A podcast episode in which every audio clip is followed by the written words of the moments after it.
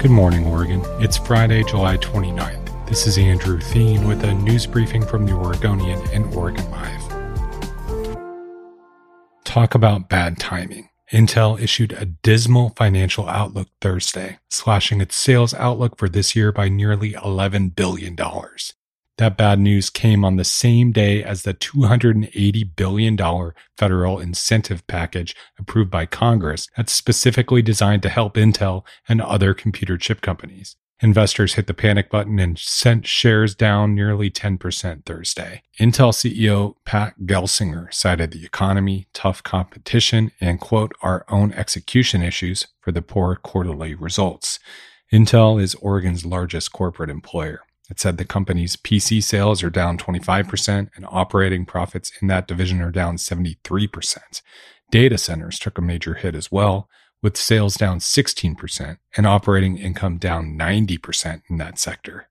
Intel now projects it will bring in $67 billion this year, down from $79 billion last year.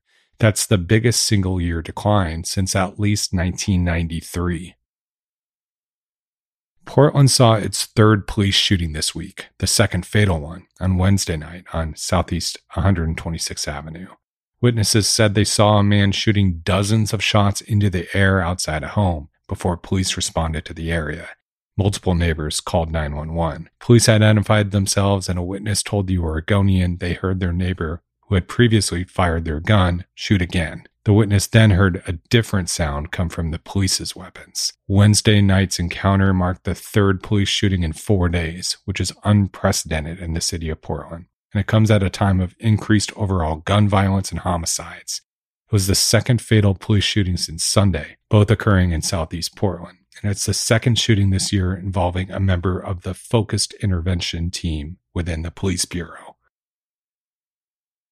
The heat wave isn't going away anytime soon. The current heat wave striking the Portland area is expected to produce eight straight days in the 90s or hotter. That's only happened four times in recorded history in Portland. Three of those four times occurred within the past 13 years. That's according to the National Weather Service.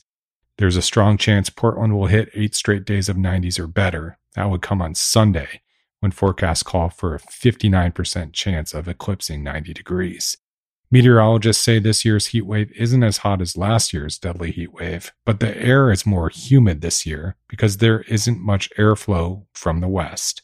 That could make the heat more harmful to people. Since the heat wave began Sunday, at least 13 people have been treated for illnesses, according to Multnomah County health officials, and the county is investigating three heat related deaths as of 8 o'clock on Thursday. Bust out those bow ties and hop on your bike this weekend. The Earl Blumenauer Bicycle and Pedestrian Bridge holds a grand opening ceremony on Sunday. Portland transportation officials are hosting a party at the new bridge that spans Interstate 84 and connects the Lloyd District to the Central East Side industrial area. The opening ceremony will occur on the south side of the span, that's on Northeast 7th Avenue. The main activities will be roughly between 8 a.m. and 3 p.m. The grand opening is at noon.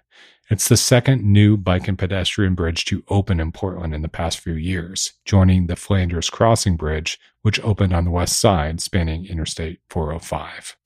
Thanks for listening. You can support our local journalism by subscribing to Oregon Live. Go to OregonLive.com slash pod support.